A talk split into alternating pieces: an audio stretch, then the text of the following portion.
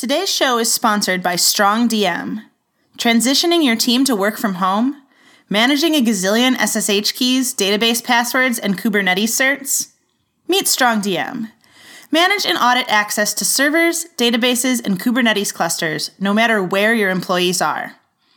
With StrongDM, easily extend your identity provider to manage infrastructure access. Automate onboarding, offboarding, and moving people within roles. Grant temporary access that automatically expires to on call teams. Admins get full auditability into anything anyone does when they connect, what queries they run, what commands are typed. It's full visibility into everything. For SSH, RDP, and Kubernetes, that means video replays. For databases, it's a single unified query log across all database management systems. StrongDM is used by companies like Hearst, Peloton, Betterment, Greenhouse, and SoFi to manage access. It's more control and less hassle. StrongDM. Manage and audit remote access to infrastructure. Start your free 14-day trial today at strongdm.com/gtc.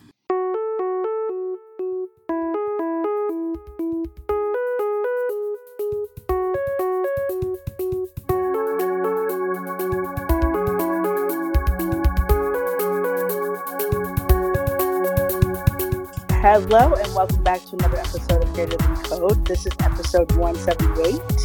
This is Chanté Thurmond, and I'm introducing my co-panelist, awesome co-panelist, Rein Henrichs. Hi, Shantae. It's, I don't really believe that it's episode 178, but people are telling me that that's true. I'm here with my friend Jacob Stoebel. Hello, and I'm here with Avdi Grimm. Hello, and we are here today with Emily Robinson, who's a senior data scientist at Warby Parker, maker of very nice glasses, I might add, where she works on a centralized team tackling some of the company's biggest projects.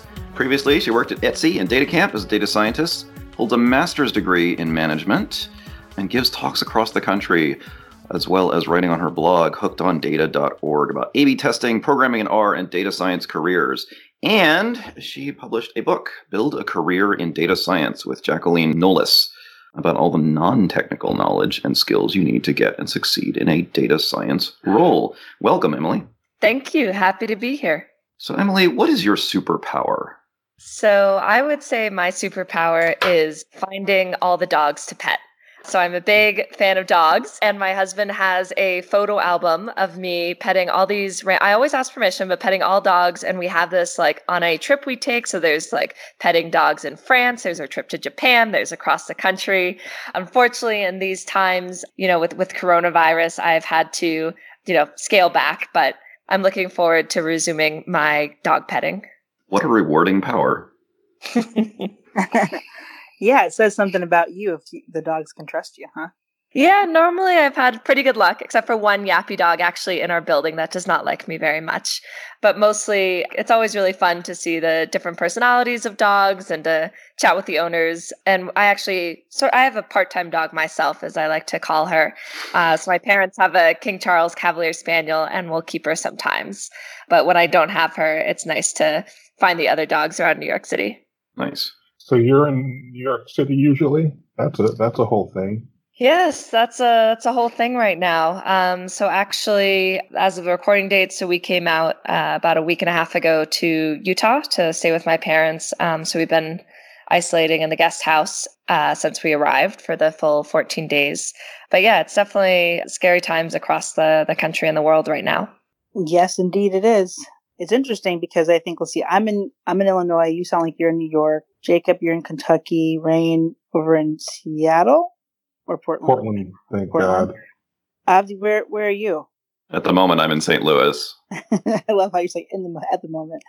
Are so is there? Are we all on lockdown? Yeah. Yep. Yep. Lockdown more or less. Yeah. All right. Well, well we are. The city should be more than it is. Yeah, I know. I, I think that Uh, people probably won't don't necessarily agree with me, but I think that that's probably true. I just see a lot of people. I hear lots of activity. I'm like, I've been in, cooped up in the house for like more than a week now. So obviously, this is on everyone's minds, but we already did a, a coronavirus podcast. yeah. I feel like I've taken us towards a dark place. So maybe let's talk about data science or, or all the stuff around data science. Yeah, data science and coronavirus. That sounds great. no, there are too many of those on on Twitter already. Too many graphs. yeah. Well, maybe you could tell us about how you got into data science. That would yeah. be awesome. Absolutely. My data science journey, I would say, started somewhat in college. So I went to Rice University down in Houston from 2010 to 2014, and I minored in statistics there. And at that time, Hadley Wickham was a professor of stats. Uh, and so, for any of listeners who don't use R, Hadley is one of the most prominent R programmers. He's a creator of some of the most popular packages, ggplot2, dplyr, for all stuff you need in data science, visualizing, manipulating data, cleaning it, etc. Um, so I got a really good start there. And then I went on to get my master's in uh, management, specializing organizational behavior. And that was doing social science research, which is a pretty similar process to data science. So you have to come up with a question, find data to analyze to figure out the answer to that, and then uh, present it to audiences ranging from, you know, professors who have been specializing in this field for decades to uh, professors in maybe totally other departments. I decided academia wasn't quite for me. So I was in a PhD program, but decided to leave with my master's and went on to do a data science bootcamp called Metis. Uh, so I could up my Python skills in addition to R, and then also uh, some machine learning because that hadn't uh, been covered that extensively in my undergraduate or master's. Yeah, and then since then, I got my first data science job at Etsy. Uh, went on to Data Camp, now at Warby Parker. At Etsy and Data Camp, uh, I ended up specializing a lot in A B testing, but also doing general analytics. Um, been working on some forecasting projects, dashboarding for Warby Parker. And yeah, just been really enjoying getting into this field, getting to know people uh, since I moved back to New York about three and a half years ago. So I really want to talk about the uh, organizational behavior stuff. Maybe we can get to that later. Yeah, absolutely. I found that helpful both in terms of the, you know, kind of the traditional skills you would think, like this, you know, I took like stats and math and other stuff, but actually a lot of what my research there has helped with and like writing the book and things like negotiation and communication. Um, you know, obviously there's a lot of teamwork. There's lots of studies around this, and it was it was really helpful to have that background in the literature. So I, I have a sort of specific question, but I'm really curious. Um, when you were designing these studies, were these all uh, I'm assuming these were all quantitative studies. Is yeah, that your so, background? Yeah, so organizational behavior, you could have either qualitative or quantitative, right? So some of my colleagues would work on things, um, and even qualitative though, you're doing, you know, some, usually some sort of data analysis, right? Like you record interviews and and you look for yeah, themes like coding and, and stuff. Yeah, exactly. But yes, so mine was quantitative and specifically ex- mostly experimental. What kinds of things did you study? So I studied the experience of women in STEM fields. Sometimes people, you cool. often find in academia, uh, people call it like me search. Uh, very often people are studying things that, you know, experiences that they've had or they've had trouble with. Um, like one of my professors just published a book on dual career couples. Um, that's her research, and she is part of a dual career couple, a two person ac- uh, academic couple. And yeah, so I, I studied that. And so specifically one thing I was interested in was the idea of passion, right? So I feel like, especially in technical fields, you often hear this idea of like, oh, you have to be really passionate about your work. And I do think it can be dangerous when it's narrowly defined how that, how people would tell that you're passionate. Uh, so, for example, I think one thing in computer science, there was a really great book I think it's called Unlocking the Clubhouse, uh, which was some Carnegie Mellon professors back in the 80s or 90s were looking at computer science students. And they're finding women would often say, well, like, I don't know if I'm passionate enough because I didn't grow up doing this, right? Like, I don't want to do this all the time. I don't, you know, I, I have other hobbies.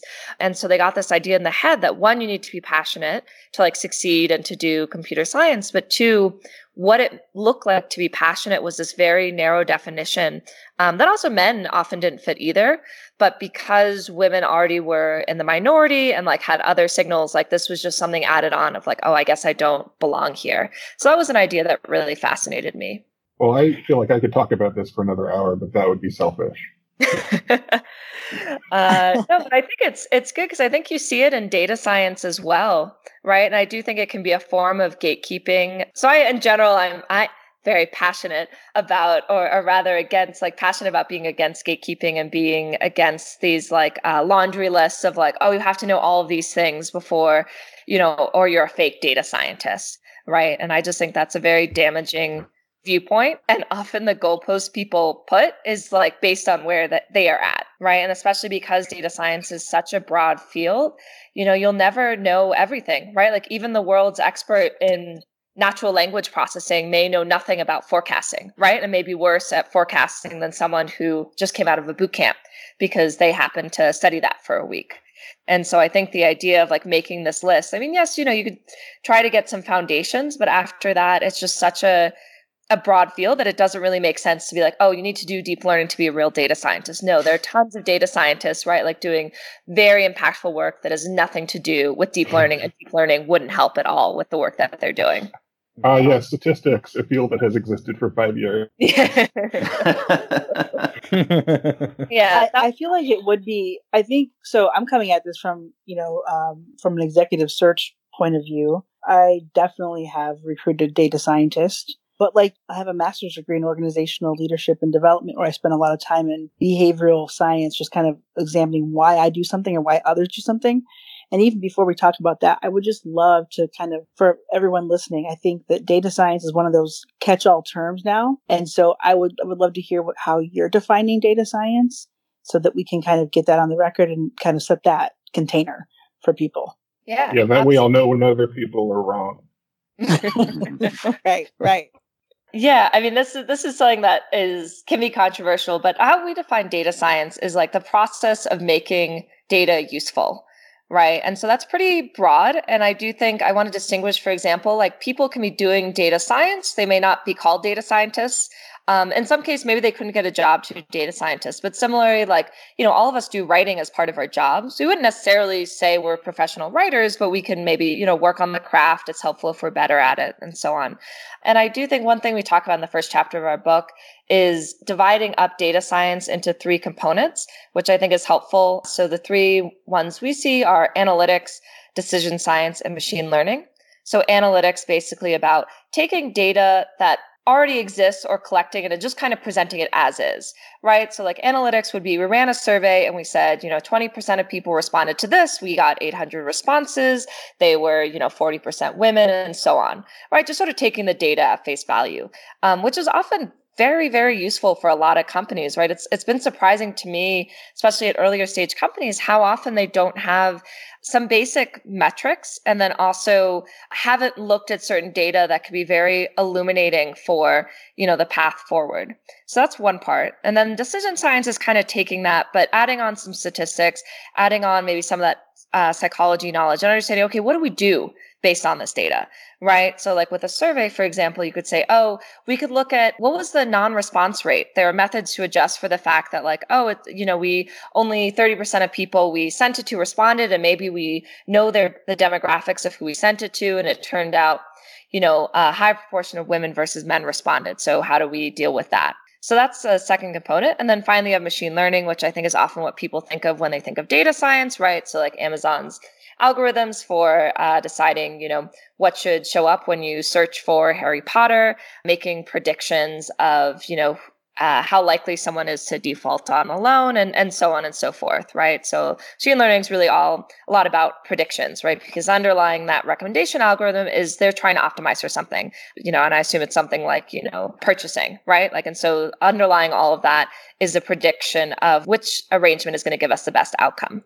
That was awesome. Thank you so much. I love how you just break that down because I think that that is like setting that that container and kind of saying that there's sort of at least right as of right now, kind of these three buckets that you might fall into helps people understand, uh, especially those who are considering a career in data science, how they might go about starting to actually get to that. And it, I want to say in your book at one point I read this was about building a career. So are you now doing any like specific outreach to people or going on a book tour to kind of explain to different demographics on how they could actually get into this field?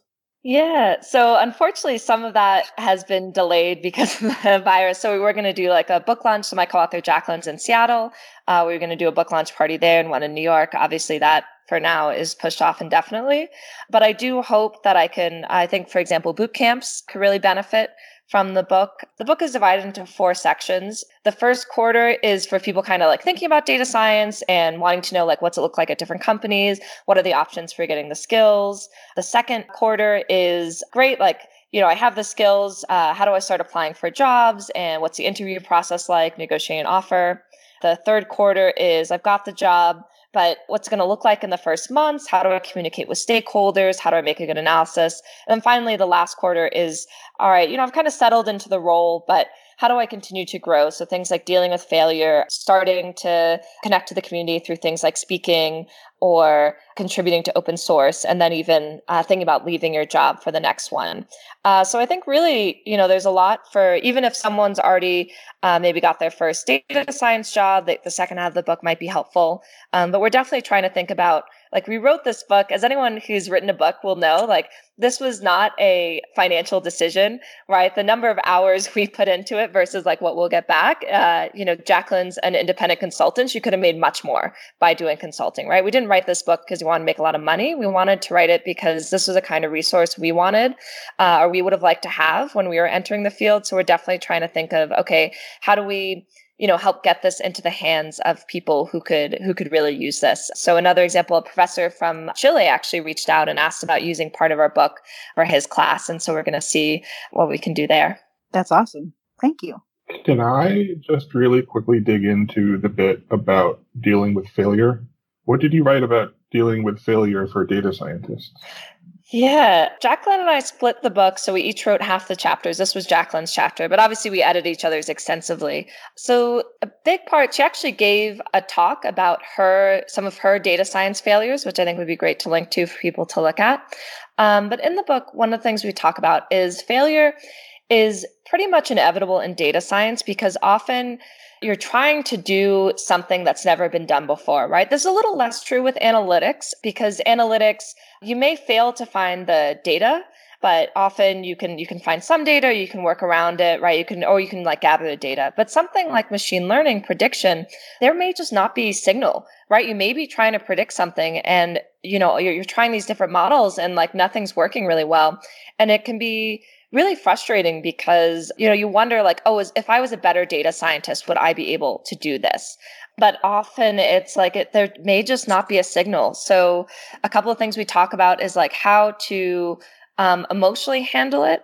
We also talk about how to keep from for example surprising your stakeholders with a big failure. So one thing to do there is like check in like weekly for example. So it's not like you disappear for months and they don't hear any updates or they hear they're like oh no everything's great and then it's like no actually we have nothing. Uh, right you don't want to surprise you don't want to give people bad surprises. And the final right. thing is i realize actually is you know failing is good it means that you're growing and actually i do think it's possible to have a data science career without facing a lot of failures but you know uh, it's sort of funny to say this but like that in, in and of itself is a bit of a failure right? Because it means you're not taking risks you're not taking on projects that you know potentially are stretching your abilities or have the chance not to succeed and you're you're playing it safe. But ultimately these failures are what's going to really help you grow in the long run. That almost sounds like advice that would be helpful for anyone. Yes definitely. There there is certainly some of this some of this book is like you know it's kind of like general good life advice or general career advice like the negotiating chapter. There's some stuff specific to data science but a lot of the principles we talk to really apply to any job did any of your academic work help prepare you to write this book? Yeah, definitely. Um, so, especially the, for example, the chapter on negotiations, um, there's a lot of literature out there, which, you know, I, I drew on to write about it. And I think one thing that was interesting to me is so I have a blog and the post that got the most attention, not in terms like I don't really pay attention to page views, but in terms of like people on Twitter, like not just retweeting, but like quote tweeting it and like, you know, saying how it Im- impacted them was a post on sponsorship. And it's funny because this wasn't something I I had realized would be so impactful because I didn't realize how many people weren't familiar with the concept. And so, if any listeners aren't, uh, you're probably very familiar with mentorship, right? Like the idea of a mentor, it's someone who gives advice. Uh, you keep hearing like mentorship is very important. But sponsorship actually is often the bigger driver of people's career success because sponsorship is about someone giving you opportunities. So that could be someone recommending you to give a talk at a conference. It could be your boss bringing up your name in a meeting uh, for an important project. Uh, it could be getting funding from someone. And this is something that I've been uh, very fortunate to benefit from. And I do think part of what I write about is like what it means, how to look for it, and also how to be a sponsor because you might not realize, even if you're pretty early in your career, you can already start being a sponsor for other people. And the idea of sponsorship was something that I had learned about um, because that's something that's very studied. And for example, there's a lot of studies that women are over mentored but under sponsored. And actually, and the mentorship ends up not being that critical where the sponsorship really for advancement. You were talking a little bit about how there's there is data science as in the practice and then data scientists who are what something you are but and uh, lots of different people in many different roles can perform data science do you see the practice of data science being spread out across more roles in the future like would you see a full stack engineer dipping their toe into data science more or do you see it as the opposite of like it being sort of consolidated among like a core team of data scientists. Yeah, absolutely. I definitely think it's going to be spread out more. Um, again, like it depends. Like some people would say, um, like some basic, like you know, numerical literacy or being able to work in spreadsheets. It would be like that's not data science. But I think most people can agree that's getting more and more common. You see in marketing, for example, you know, it's it's become you know more needed in the field, or like more if if you have them, it's very good if you have some quantitative skills, right? Because a lot of like understanding how ads are performing, you know, working with like the you know they're a little bit black box, like Facebook's ad algorithms. I do think that's becoming more and more common especially as you hear organizations like to say, right, that they're data driven. And so to the, ex- you know, it's becoming more like people, even if they're maybe not inclined to do it, like they're getting this top down mandate of, all right, we need like metrics, you know, personal goal setting, like that's becoming more popular in department goal setting. Uh, so I do think that we're going to be seeing more and more people upskilling on this. I think that's good because I think, you know, it's just like, right, you wouldn't, you know, no one can really have a job now if they can't write and actually, you know, and, and write fairly well. Um, and that can really advance your career. And I think we're going to see something similar with like the ability to work with numbers is going to become more and more important. That's just a really interesting way to think about it, I think, because you, like you're saying that writing and reading are like, you know, these are, these are critical skills that anybody should have when they go into the workforce. And I do wonder in terms of like math, like I've never been a person that excels at math, but I think now that there's so many tools out there available to me that, you know, perhaps my gaps in understanding of something can be augmented with, with me using a particular, you know, tool or resource. Um, so I think as we have more and more emerging technology or technologies becoming available to everyone, that this should be a skill set or something like a competency that we'll see people kind of be able to grasp a little bit more and perhaps use more strongly in their current roles. Do you have anything in, in terms of like recommendations on like for somebody like me who who wants to kind of strengthen this skill but wants to do it in a way that's um, not intimidating and indigestible i guess is probably the word yeah. So I actually haven't read these books, but I've heard really good things about them from like, you know, colleagues whose opinion I trust. So I would definitely recommend them. So The Art of Statistics is one. You know, I also want to clarify like a lot of this is not talking about you need to be able to do advanced calculus or something, right? But it's understanding things like, okay, what are potential biases that could happen in the data? Like what is survivorship bias and why would that matter? When might I use a mean instead of a median and why might one of them be misleading? So the art of statistics, I think, is a good introduction to like different stats terms. I've also heard good things about how charts lie, which again is trying to, I think a big component is also being able to thoughtfully consume uh, information right and uh, so this could be you know a popular science article um, like having a little bit of understanding of like okay what's a what's a randomized control trial like why would like maybe i not want to trust something that has 20 data points you know, or like looking at a, at a visualization and being like, oh, I wonder, like, you know, maybe they didn't control for this. So I think those are two books that uh, would be good to get started with. And I see also someone recommends uh, the Cartoon Guide to Statistics. But yeah, I think there's. Do you know uh, that book? I've heard of it. I don't know it.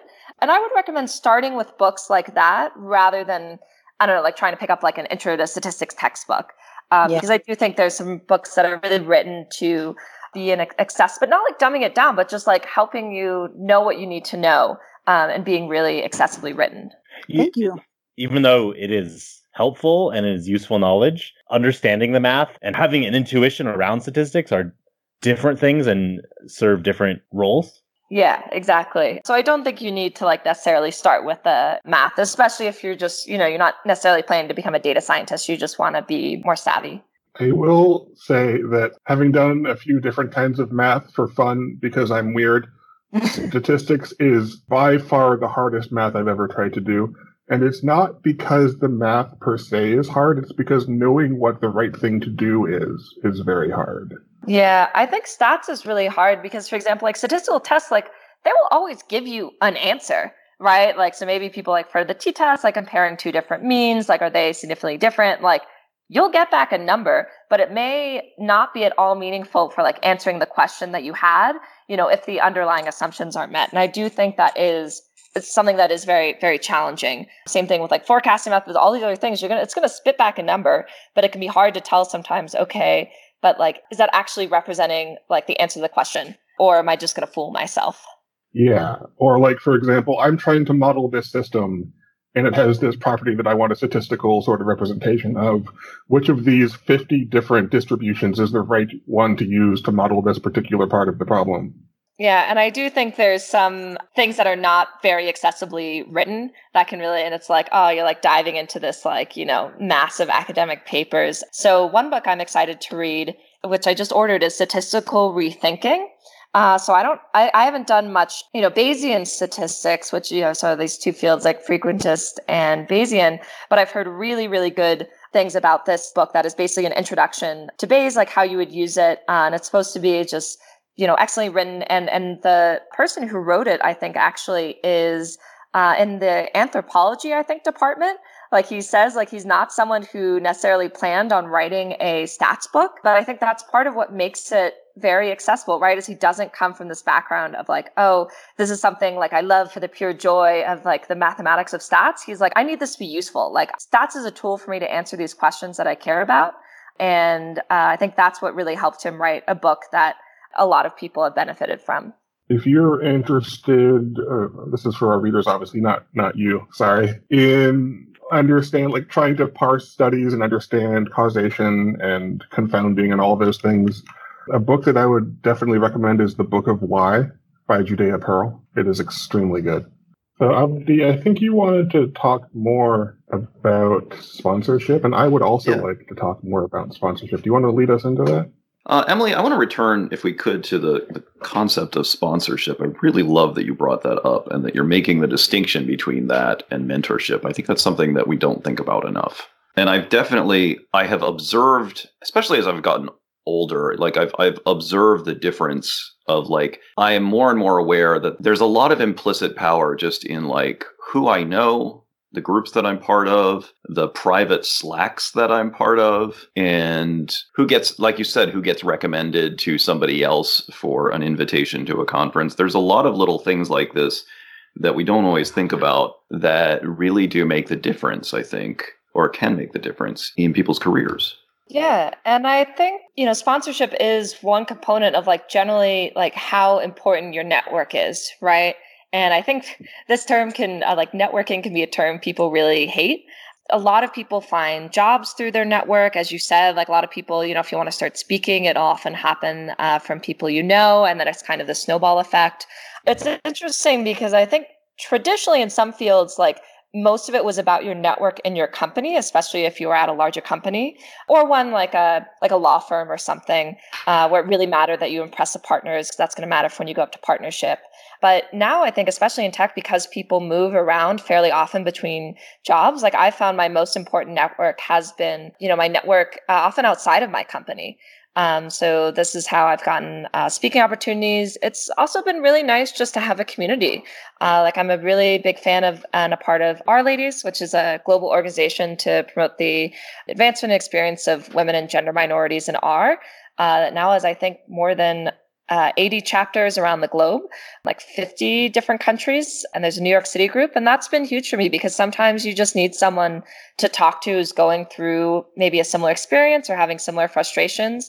And you might not have that at your company because maybe you're the only data scientist or one of a, a small team and your work is very different than the others. So it can be really nice to have that outside community. Something that I really love about sponsorship is it can actually be easier than mentorship because like you know when i think about mentoring something i think of it as a, shouldering a huge responsibility. But taking you know a few minutes to think okay here's this person i think really their voice should be heard more. Who can i introduce them to uh, that doesn't take long at all and i think you're right that a lot of times it can have just a disproportionate effect yeah and i also think up in the downside for the sponsor is that it does require some like quote unquote capital. And what I mean by that is let's say you recommend someone to speak and they like don't show up or they do a terrible job, like that reflects on you.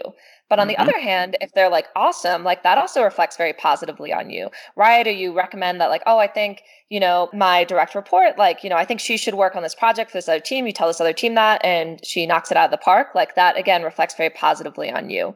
But like you said, I mean, sponsorship can be something um, like fairly easy. Like one thing I mentioned in my blog post is Hillary Parker introduced me to a former colleague at Etsy. I talked to him with a little bit. He referred me, and that's how I got my first data science job.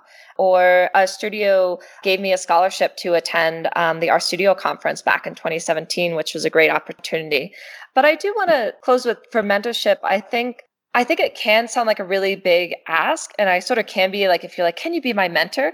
But I, I do want people not to shy away necessarily from you know smaller acts of mentorship. So, for example, uh, reference in our book, like Mark Mellon's posts on, uh, actually Trey Causey's on reaching out to people, and one of the things he recommends is like have a specific ask like have done your research before. So, for example, you could be like, "Hey Trey, I really liked your post on you know uh, interviews. I was hoping you might have uh, 20 minutes to chat next week about whiteboard coding. Can I buy you a coffee at Pike Place? I'm available at these times." Right? That's certainly not sponsorship. It would be like mentorship if that talk happens, but it doesn't have to be this super extensive. Like now we're in a relationship and we must meet weekly. Right? It can even be this one-off thing that's very helpful. That is a fantastic point. Thank you for like laying out yeah. that that that template for asking. Yeah, I definitely recommend. Uh, we can link to in the show notes. Like Trey Causey has that post, and he actually shows how, like, you know, the first is sort of an example thing he'll often receive, and then he shows how he reworks it and why. Um, so, like I said, things like you know, offer to buy them coffee and lunch, give a specific question rather than like the like, can I pick your brain?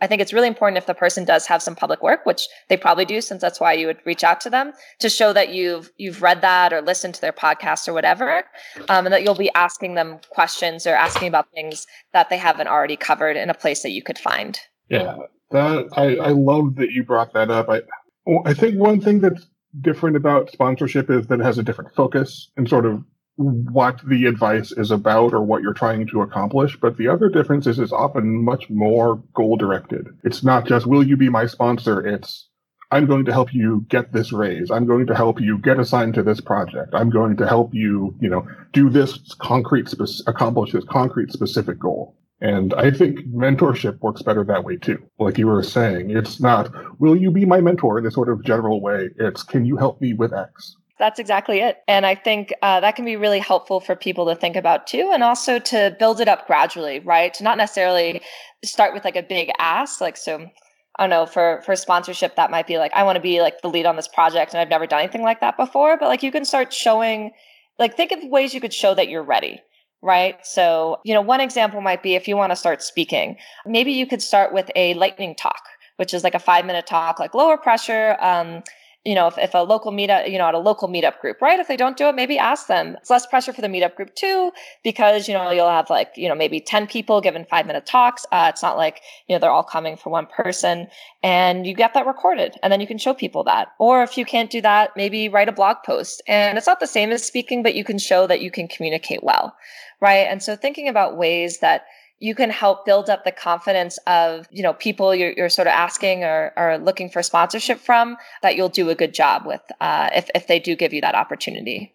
I was speaking with a friend who is a social worker and she was telling me how in her field it's kind of considered a norm that you mentor. There's a formality around it and that like you know when you're in your formal training you're supposed to take you know it's expected that you're going to take people in for internships so they can get their field experience and graduate and get a job. And it's sort of considered um, this is just what we do. And I'm not really sure how to what to say in terms of how that translates to our field because you know there's people who are freelance who might say, I'm paid for what I do and uh, my time is money and I can't necessarily mentor for free or or there's lots of different ways that could be meant. You know, there's there's not really a standard in terms of like how would you get some kind of you know, there's no such thing as like a formal internship necessarily. So I, I think it's kind of a really uncharted domain. A couple of things here. One is so there's a website called datahelpers.org. So Angela Bassa put this together and basically it's people volunteering to help folks and to like mentor or like get into chats. And often like they'll have like short bios being like, oh, specifically like what are they could they help with? Right. So what I'm reading now is like I'm happy to help with R, like releasing your first R packages. You know, I am happy to help people who are looking to transition into a data career interested in the nonprofit sector. Um, so like that's one place because I do think many people want to help. With that though, there are things that that help. For example, like I said, is like coming prepared. Like one reason we wrote this book is it's a really scalable way to like help and to offer a lot of the advice rather than like you know people needing to like find our email and like having 30 minute chats with everyone. Often what i'll do now is i'll ask like if people reach out i'll be like you know oh i've like wrote this book. I don't necessarily expect everyone to read the book so i'm like i also wrote these blog posts uh, let me know if you have any follow-up questions. Um, because I think that's really the best use of both of our times. And I do think within companies, there can be a lot done for having mentorship recognized as part of the formal career ladder, right? Because I think that can be something people think about, right? If it's like, because you might get, you know, the team may be better off overall, but maybe you get, you know, you have fewer commits or like other things, right? Or your project's a little bit slower because you're helping onboard someone or helping the junior data science. But I do think a healthy team will recognize that that's like important work for you to do. Um, and that in the long run, obviously that helps that person, but it also will help the team. That's awesome. I, I was just going to say that I'm going to assume that writing a book not only has solidified some of these things and reinforced the learning that you're kind of recommending, but also it holds you accountable as a leader. It puts you out there, you know, more, more kind of, uh, more so than probably some of your peers who have never written a book or who write blog posts. How has it changed or made your career better? Yeah. So it's so Manning, uh, where we published it, has they do something called an early release program. Uh, so it's been like the first five chapters first came available in uh, May 2019, but the final book only came out about a month ago. Um, so it's still pretty new. I think we'll see the effects like longer term. But one thing that has helped is being able to like get back to people who ask ask questions and being like, hey, like I wrote because I was doing this book, like I was able to take like, you know, hours to think about this. Jacqueline and I, I think, made each other's chapters a lot better. Um, so it's great for us both to write. Obviously, we got feedback from uh, Manning, sent it out for reviews. We got feedback from them. We got feedback from our. So I think it's like much stronger than if I had just written a blog post about that. And it's been really heartening to see because it was in this early release, like people already responding, um, especially when they do about like specific chapters that help them. Yeah, so I'm excited to see, you know, who else this can help or how it might impact my own career. But I think I, I wrote it less of like, oh, this is definitely going to advance my career, which I think maybe a more technical book might have more. You know, if you become like known as the person who wrote like the book on, you know, natural language processing and R, might help you get a natural language processing job. I don't think necessarily I'm going to get my next job because I wrote this book, but I do hope that it can help other people with their own careers. Was there anything that you learned that you weren't expecting out of the you know the process of partnering with her to write this book or about yourself the field anything in general or specifically? Yeah i mean i think one thing we definitely both learned was so at the end of every chapter we have an interview with a different data scientist which was um, we really wanted we also have like sidebars and blurbs from data scientists around the book but we did this because we wanted to get you know more perspective than just the two of us. So we have you know engineering managers excuse me in data science. So amanda casari she's an engineering manager for google cloud. She was in uh, the military. You know she has one perspective. We also have someone at airbnb. We have someone working for the aclu so i think it was great to hear that diversity, but also that there were a lot of commonalities across it. And I think uh, in our epilogue, we talk about three of them that uh, I think we had an instinct for when we began the book, but really crystallized through writing in the interviews. And that's like data scientists need to be able to communicate. That was a huge theme that came across the book is like often people were saying like at the end of the day it's not your technical skill like you you do need a baseline of that obviously but at the end of the day what makes the biggest difference is things like communication skills it's also our second point was being proactive, right? So you're not going to get handed this like perfect problem. Uh, you know, real data science is fortunately not like a like a Kaggle competition where it's like here's all the data that's available um, and here's the well-defined question you need to answer. It's often much more messy than that. So you need to be proactive in working through that. And finally, uh, as we talked about earlier, community, and that that's really important both for advancement, but also just for, I think, like your emotional health and your happiness as a data scientist. I love that. Those are in true probably data science fashion. You paid attention to the things, to the qualitative things and quantitative things. Um, but I do think that those are interesting insights that you gained after kind of stepping away and, and uh, looking at the whole process. I wanted to uh, circle back to the mentorship thing briefly. You mentioned that mentorship should be part of all our, uh, you know, formal career ladders. It should be something that's actually valued and incentivized at work, right? One of the things I've noticed is that very few companies actually train people to be mentors. And so for me, this is sort of like you get quote unquote promoted from an individual contributor to a manager and you're suddenly expected to know how to do management things. And there's very little training there. And, and I think there's some awareness that that's a problem. But when you get promoted to a senior engineer and you're now supposed to be a mentor, I know of very few organizations that actually do the train senior engineers on how to be mentors. Yeah, I think unfortunately you're you're right, and um, and I think that's a great insight, right? Because I do think, as you said, there is starting to be more recognition of the management part, right? Like one, there's like a good amount of popular books out there um, that I think are really good. We recommend some in ours. There's also, you know, it's more common now to maybe have coaches available or to do, you know, programs like there's formal management training. But you're right. I haven't ever seen something of like, okay, we need to train you know, senior engineers how to do it. But I think there's training, but I do think one thing that helps though is that the company could do is just recognition and like telling people like this is an important part of your job, right? Because I think some folks do have that mindset or like natural inclination that they're like, oh, I really like want to help people and I'll sort of prioritize that first, but some others don't. And so for them it can be helpful to be told like no this this is a really important part of your your job and one of my former colleagues at etsy uh, wrote a great post about being a tech lead which wasn't really a formal position at Etsy, but he basically took on. And he talked a lot about um, like what that means to him. And a big part of that was basically like my top priority is unblocking other people. And this means like I'm going to do a lot less like committing and like that sort of stuff on my own. And my, my primary job is to help my team uh, through things like code review or talking things through. You're right. I'm not sure like what a good solution to that is. And I think there could be more information like books written out there about like what's it like being a senior individual contributor. How do you mentor? I think also I saw someone on Twitter. There's very little also about like when you're changing orgs, what does it mean to come in as like a you know principal or very senior engineer? right? Because I think that's that can be quite challenging and not a lot of people have written about that experience. Yeah, that's something I'm going through right now and the resources that I can find to help me are very thin on the ground. So I'm mostly reaching out to other people who are in this org to say, what is it that people who have our title do?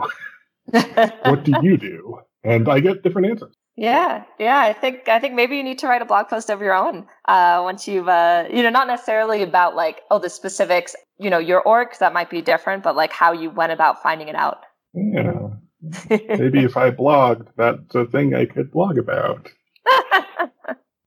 Another, I think another issue with mentorship is that mentorship is is a a system too, like a slow thinking thing. It's about learning but being productive is a, is a system one, like fast thinking thing. I don't know if folks have read uh, Thinking Fast and Slow, but there's what Martha Acosta would call a paradox here, which is you want people to be better at mentors, but what you incentivize them to do is produce. And those things seem to be incompatible. Yeah. It's also hard because, you know, sort of very related to that is it can be harder to measure right? It's like, well, now do you start measuring like your mentees commits? Like, is that, you know, or like their code?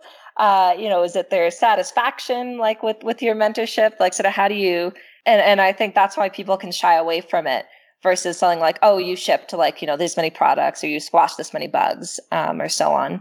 That's a challenge. And I think part of that is so Etsy released a career ladder uh, on their on their blog, an engineering career development ladder. And actually, it was very interesting. So I think it's a great ladder.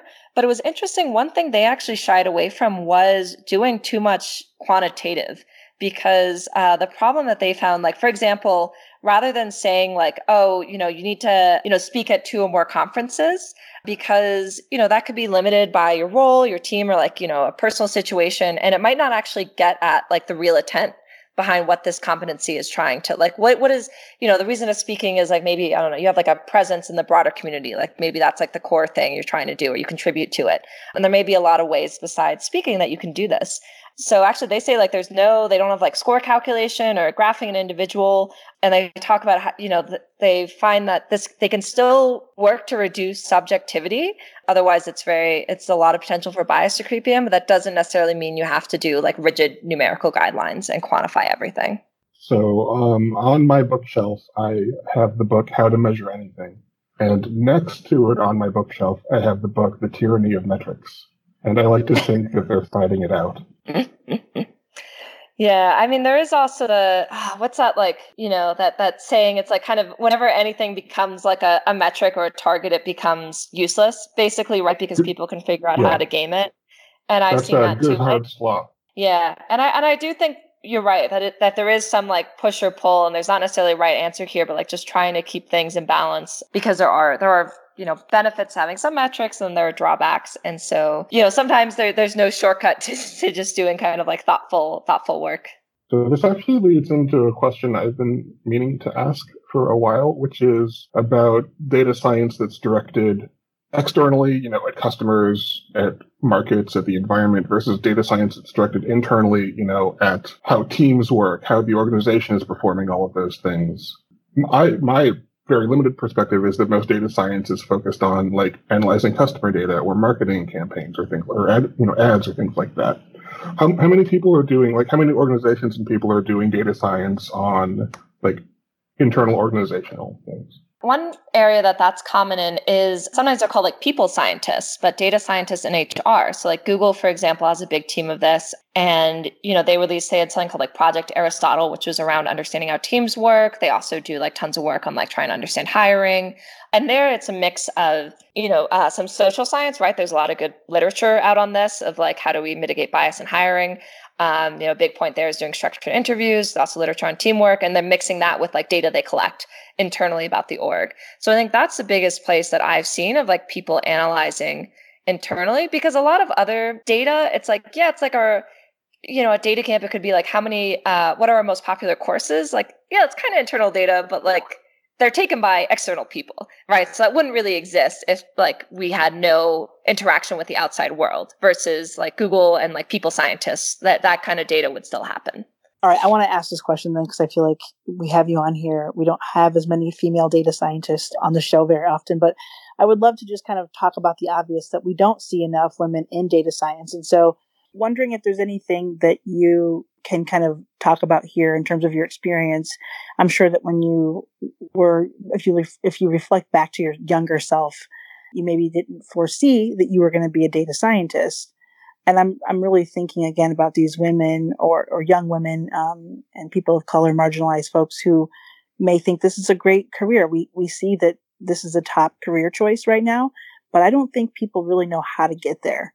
And I think you know as we see with the trends in terms of STEM, for instance, it's the same situation. We just don't we don't see as many girls and, and women getting into STEM and kind of um, keeping with it, or people of color. So, any recommendations, any kind of firsthand or secondary experience you can offer in, re- in response to that?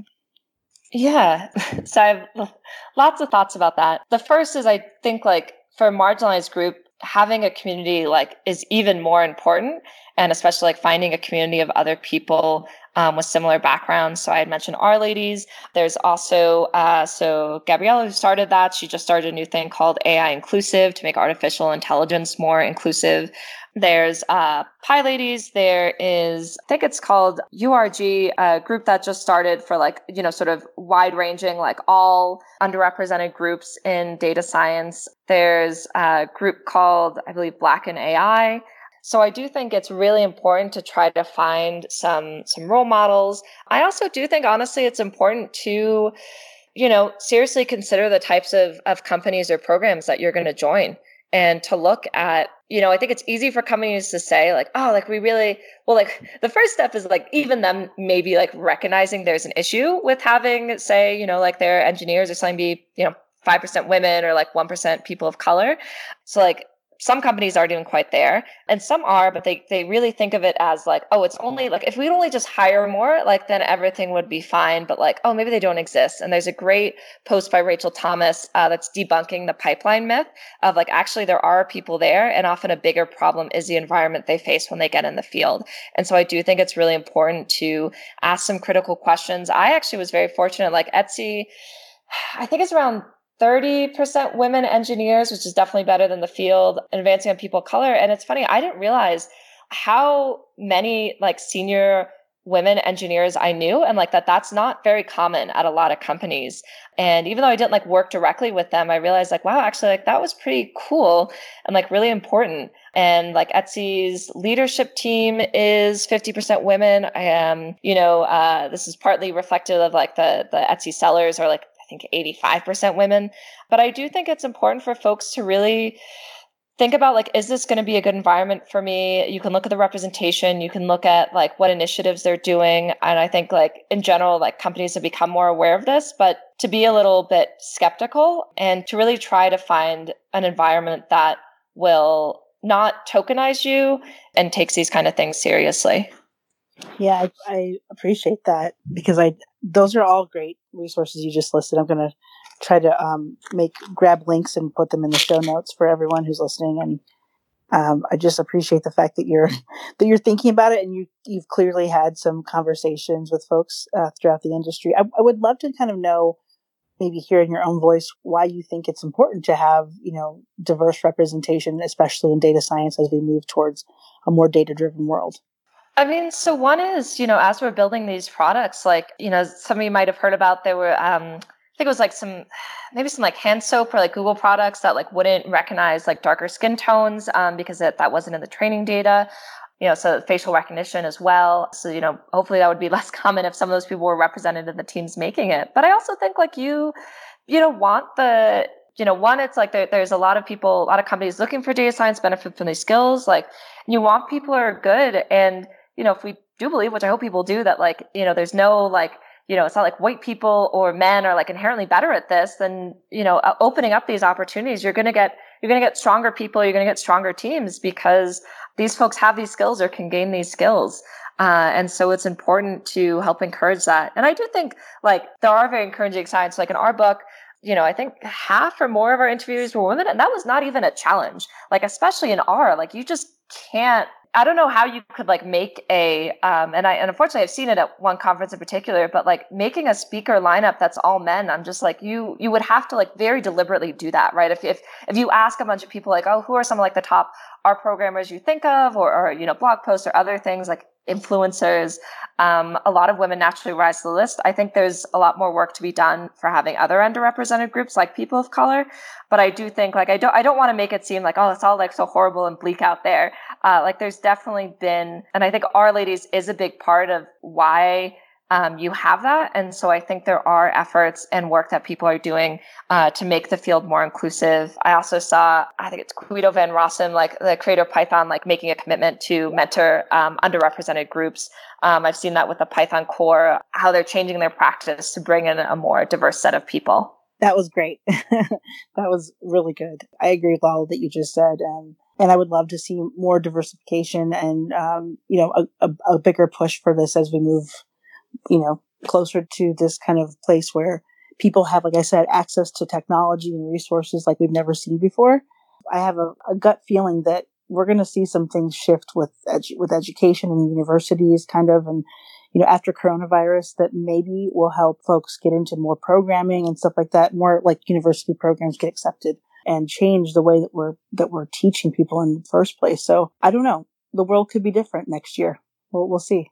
Yeah, and I do think there are some successful efforts. Um, I'll definitely link to like Harvey Mudd, which is one of the top um, computer science programs in the country. I think now has uh, 50% women computer science undergraduates, and this didn't happen by accident. Like there was some effort, but it's like it is certainly possible. And I think there's a lot to learn there about how other groups have succeeded, not just in, in raising the representation, but in making it an, an inclusive environment. Yeah, touche. I think, and I want to say, I think Rice too had some, had been making some efforts to try to bring in more females. Is that right? You you attended Rice, so maybe you know. Yeah, although it's funny because statistics actually has historically been, um, even at the graduate level, like mostly 50% women. Um, there's not, unfortunately, there's not great data on non-binary folks but yeah so it's interesting and I, wonder if that's part of why r is more inclusive because um, a lot of people come from a statistics background versus a computer science background yeah that's an interesting point i don't know but i want to hear the data on that i yeah. want somebody to do it to do a project on that and i will definitely read it oh yeah actually i can send i'll send a blog post Reshama Shaikh actually wrote one why are women uh, flourishing in r but lagging in python I do actually want to add a quick note. I did take some computer science classes at Rice, and they were actually there were a lot of efforts around the curriculum to make it more inclusive. One of which being redesigning the intro course to make it more project based and also more accessible to people who never programmed before, and to go away from this assumption that like oh to succeed in computer science like you need to have programmed before, um, because that is that it, it was less likely that the women in the courses would have, and that could really dissuade people. Well, shout out to Rice University for that. That's awesome. Who has a reflection? Uh, I think mine's very simple. It's just mentorship does not have to be a huge commitment to be useful, and that sponsorship is often as important or more important than mentorship. One of the things that feels overwhelming is I do get hit up a lot about, you know, helping people. And I think sponsorship is a way that I can maybe more strategically try to kind of nudge people down that pathway. I can, I can sponsor you. And when you mentioned that, you know, it, it requires some capital, but then you kind of uh, went further and said, or you you explained there's like some social capital there, I would wholeheartedly agree with that. And I think it doesn't necessarily mean you have to go in your pocket and you know write a check, but it could mean that like your reputation's on the line. So just like what are the things we're willing to do for people who need an extra boost or a push or some support and i think that that's going to be a big thing for the year given all the things we're seeing already people experiencing some layoffs or folks who maybe are we're getting excited about graduating and they're nervous about getting a job right now since our economy could be in a recession. So um, just I, I love that you brought that up, and that was something we spent a lot of time with today. Thank you. I was just thinking about how mentorship is actually really possible without the mentor even knowing that they were mentoring someone. I can share that like numerous panelists on this podcast, including several on this call, um, have said things either on the podcast or elsewhere that have stuck in my mind and I've used to shape my career. And it wasn't because I asked about it or it, I solicited. It was just something that I was able to draw upon. So yeah, I guess that's a call for action for everybody. Just sort of think about how the ideas you're putting out in the world could be useful to someone, even if you aren't intentionally trying to be a mentor directly. I have two very quick ones. One is that if you're a mentor and your mentees aren't coming to you with already formed concrete goals for what they want to accomplish, it's your job to coach them into that as a mentor. And the second is, I guess I'm writing a blog post now. Great. Thanks. I feel like I've been assigned homework. I think you have, because I was actually going to say, like, um, my biggest reflection is this there, I don't think there are enough resources for um, senior engineers on the non technical side of things um, right both both for maybe advancing their own career but also for you know part of their responsibility now is to help others and how do they do that? Um, so i think that's something that now i'm going to be keeping an eye out more for uh, including your blog posts hopefully. Um, and maybe one day uh, contributing that myself because um, i think that's uh, that's definitely a gap that i'm seeing. Well we just want to thank you emily for coming on the show today I hope people go check out your book, Build a Career in Data Science from Manning, that you co-authored with Jacqueline Nolis. In fact, Manning has been kind enough to give our listeners a discount code. They're giving listeners of the show a permanent 40% discount, which is good for all products in all formats for everyone. Again, this is a permanent discount code for all greater than code listeners. Use the code PODGREAT20 every time you shop Manning. That's P-O-D G-R-E-A-T 20. Thank you again, Emily, and thank you to Manning, and we'll talk to you all again next week.